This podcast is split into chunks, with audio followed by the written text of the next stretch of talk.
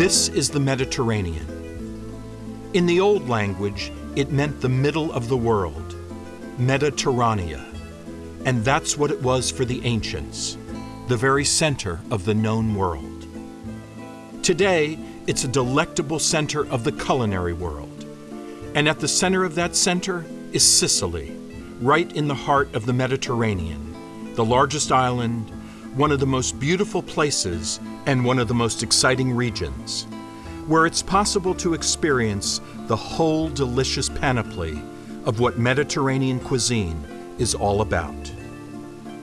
From olives and olive oil, to great wines, to savory sheep's milk and cow's milk cheeses, to the seafood and meats and fruits and vegetables, the pastas and mouth-watering desserts.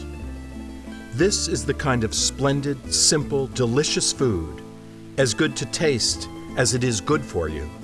The kind of food we want to cook, the kind of food we want in our lives right now.